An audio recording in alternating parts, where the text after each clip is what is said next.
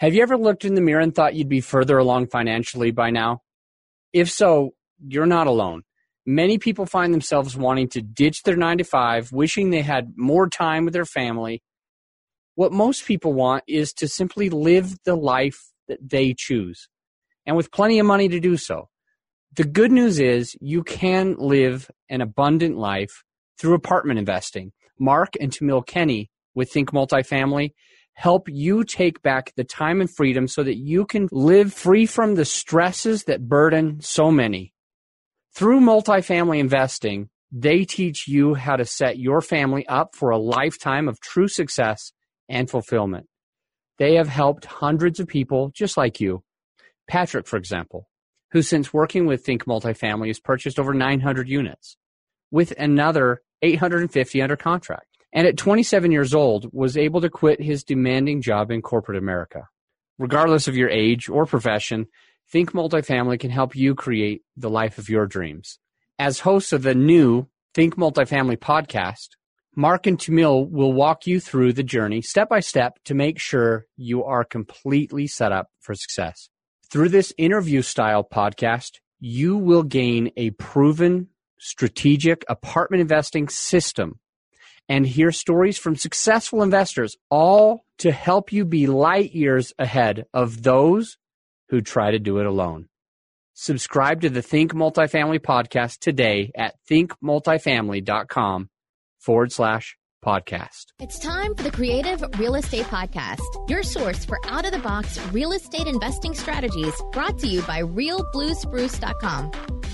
Welcome back to the Creative Real Estate Podcast. I am your host, Adam Adams, and I'm glad to be able to do these four episodes for you, just talking about why you would be wanting to be involved in large multifamily instead of any other asset class.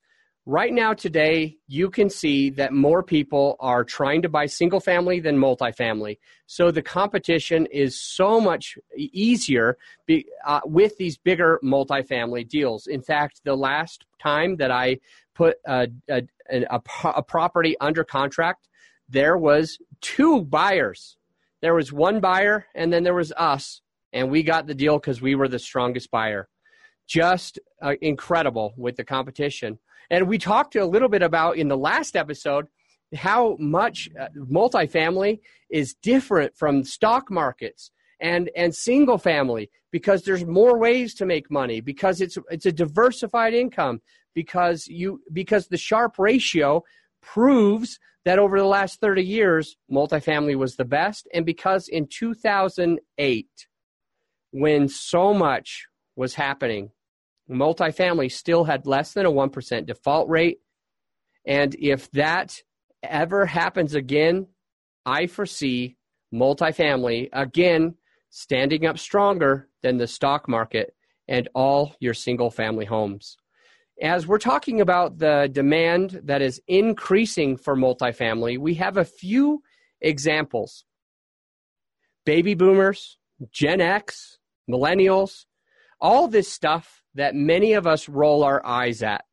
But when we actually get real data from studying these things and not making our own assumptions about what millennials will do, it will prove to you that multifamily is increasing ever so much in demand. As you know, everything is all about supply and demand as they're making right now way too many self storage units. Uh, right now, they're building storage units so fast because they're cheap and easy to build that we we realize that there's going to be a, a hyper supply or an oversupply of self storage units. As we look and see all of the assisted living, and people are talking about how the how the baby boomers are moving into assisted living, that's just not true yet. That's just not true today. Baby boomers are just getting of the age where they're starting to retire. They're not getting in diapers yet. They're really, uh, they're only about 65 years old. And really, the age that you get when you start going into assisted living is a little bit older than that. What's interesting is my, the first thing that I will share is the Gen X. So I'm I'm going. We everybody wants to talk about millennials. I'm about to talk about Gen X, and everybody else is always talking about those baby boomers. Now, here's why I want to talk about Gen X while I'm talking about assisted living. The reason why is because I have done my research and I know that the highest paid, the biggest income of any age group out there is the Gen X. They're making huge incomes. But what's interesting is if you look really, really deep into the Gen X and you, you look to see how much they have in savings, it's currently averaging right at $1,000. Wait, wait, what did you just say that Gen X's are making the highest income of any age group out there, but their savings account is about a thousand bucks? Yeah, that's very, very true. They average about a thousand dollars in savings. Now, here's the problem, and here's how it, uh, how I can tie it in to assisted living. The problem is they saw their parents struggle. Their parents didn't always want to buy them everything, and they are making two hundred thousand a year, three hundred thousand a year, and for some reason, this age group understands better than anyone I know exactly how to spend every dime they make. You know what's interesting? Not only are they making the highest income and have almost nothing in savings, but they also have less than $100,000 sitting in their 401ks. Now, in a, in a few minutes, I'm going to tie together millennials, Gen X, and baby boomers. In a few minutes, I'm going to tie them all together because none of them matter if they're independent. Okay. Just only talking about Gen X's making a high income and having no savings doesn't prove that assisted living is going to be a difficult asset in a few years without understanding more about the baby boomers and the millennials. Once you understand more about the baby boomers and the millennials, you'll understand why the that Gen X is going to affect the assisted living so much. But the next thing that I want to share is just talking about their stock market. It, they have less than 100,000. I've done a lot of research on the stock market, and I, for a few reasons, I see the stock market being already propped up and overinflated with numbers that it shouldn't have. There's been a lot of effort. One, uh, one election ago, there, and there's been a lot of effort since then to really grow the way that the stock market looks but most people will, most smart people will tell you that it's overinflated and it cannot sustain. Everybody who does the actual research can tell you that. But people that that think with their emotions, with their gut, they are being hopeful that somehow it's going to sustain. And as I talk about them having nothing in savings but a high income, when the stock market does crash, Gen X is going to start losing their jobs. Gen X is going to start not making a high income that they're used to spending every dollar that they make. Now that they own their Porsches and their Mercedes and their Lamborghinis that they've worked so hard to prove to the Joneses that they could afford, now that they've gotten their five bedroom, five bed houses in nice neighborhoods, that these houses are 500, 600, 1 million, 1.8 million, and 2.5 million dollar homes that they can barely afford. As they start to lose their jobs, they're going to start losing their car. They're going to start losing their money. And by the way, these Gen X's, they're the ones who have the parents who are currently in assisted living.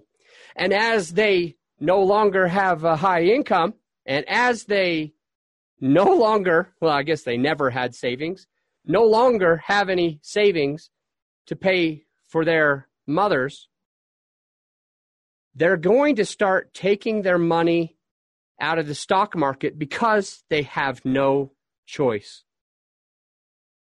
And they only have, most of them have less in the stock market today in their 401k than they make in a year. Most of them have less. They're going to pay tax. They're going to pay um, taxes when they pull that out. Unfortunately, they're going to have to do that at a high tax rate because they're probably going to pull it out while they're still in within the year that they showed a high income. And all of a sudden, it's going to make a little bit more sense not to pay for mom and dad to be in that assisted living residence. It's going to start making sense for them, the Gen X's, to downsize, to live with mom. It's not ideal, but they can no longer afford it when the stock market crashes. To give further proof to how the stock market is going to crash, let's start talking about baby boomers and then millennials. So, with the baby boomers being the biggest age group demographic in the world, they are now starting to get to the age of retirement and necessary distributions. Now, what is this necessary distribution, required distributions? It's the monies that they will have to pull out of their 401k automatically. They're not allowed to leave it in there they have to start pulling it out. And as this money starts coming out of the stock market from the largest demographic in the world, the stock market is going to have less and less and less to prop it up and make it look like it's making money. Also, just as a couple tangents, with the baby boomers, I have noticed that they don't want to mow their lawns anymore. In fact, not only that, but I have seen the data that baby boomers are now starting to want to live in large multifamily, where they no longer have to worry about taking care of all of those things. It will allow them to travel because baby boomers worked really, really hard for their money and they want to travel and they're going to be able to afford it more and more if they live in multifamily. But let's get back to Gen X's and baby boomers, how the baby boomers are starting to take their money out of the stock market. The Gen X's might be losing their money and their income completely and not being able to afford those large houses anymore. And talking about millennials, and just trying to really focus on the data that has actually been collected and not my own emotions, not my own impressions, but data, real hard facts. Millennials are millennials like to travel more than most data shows that millennials love to travel they don't need to have a high income in order to travel. We are seeing that they are working from home more, they are working from their devices more, they are working from Starbucks more than any other age group or age demographic. Interestingly enough, if you look back into history from Gen X, Gen Y, you, you just name everything, baby boomers uh, and Gen X, you have never seen, you have never seen so many entrepreneurs. Um, how do I say it? You, you, you have not yet seen this many entrepreneurs per person in any other age demographic. They're starting their online businesses. They're starting to work from home, uh, have no overhead.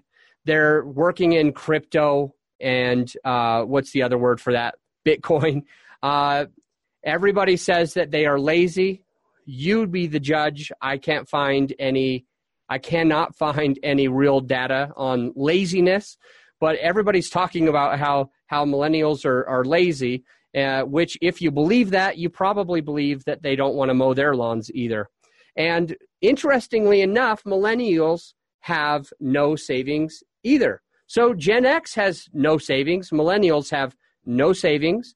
And interestingly enough, even though baby boomers and Gen X today have their 401ks, millennials, partially because they are putting their money into crypto instead of the stock market, and partially because they're entrepreneurs and paying for, for things like health insurance and your retirement is not a first priority for, an, for most common entrepreneurs. So, in general, millennials don't have a 401k. Some of them do, obviously. We are speaking in generalities right now, speaking about the masses that the data can help us back up. And as we see that millennials have the highest per person entrepreneurial rate, there's more opportunities for syndication, there's more opportunities for crypto, there's more opportunities for online business, and less and less of them are putting their money into the stock market. You will see that as baby baby boomers have their required distribution and the millennials are not putting their money in, it's going to be really, really bad for those Gen X's that have a high income from those same publicly traded companies that no longer have money coming in. It's important that you start doing your own research around this topic to see what's really truly happening with the stock market, with single family, with large multifamily, with self storage, assisted living, and other asset classes. It's important that you start not just believing what I said on this podcast or what someone else says on their podcast, but you should start doing the research like I did when I spent all uh, an entire uh, an entire day, which kept me up until 2 a.m. researching all of this stuff on my own. Once you internalize it from your own study, that's when you can start to make the, your real decisions on how you're going to put your money. Suffice it to say that there is increasing demand on many, many levels by having multifamily. And not only that, but multifamily is the safest asset class that I can find. Using the sharpest, sharp, Sharpe ratio, uh, understanding what happened in 2008, and so much more. The demand is increasing it now is the time to be part of this asset class.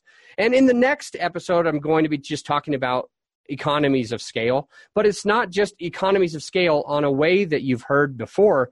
I hope to add value to you. I hope to give you some information that you hadn't yet heard before. These four episodes are brought to you by the Raising Money Summit. It's going to come up here in just a couple of weeks on October third, fourth, and fifth.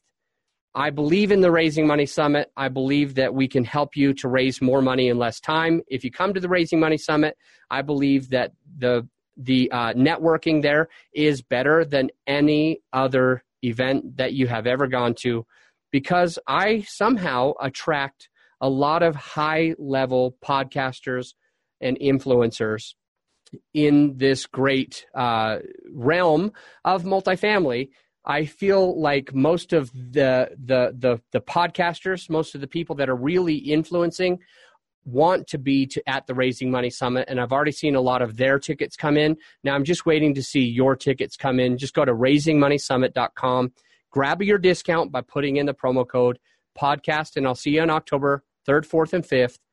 This was the third episode out of four talking about the demand increasing on multifamily to help you understand why you would want to get into multifamily at all. The next one's talking about economies of scale. And like I mentioned, I hope to add some value to you of hearing some things around the topic of economies of scale that you've never heard.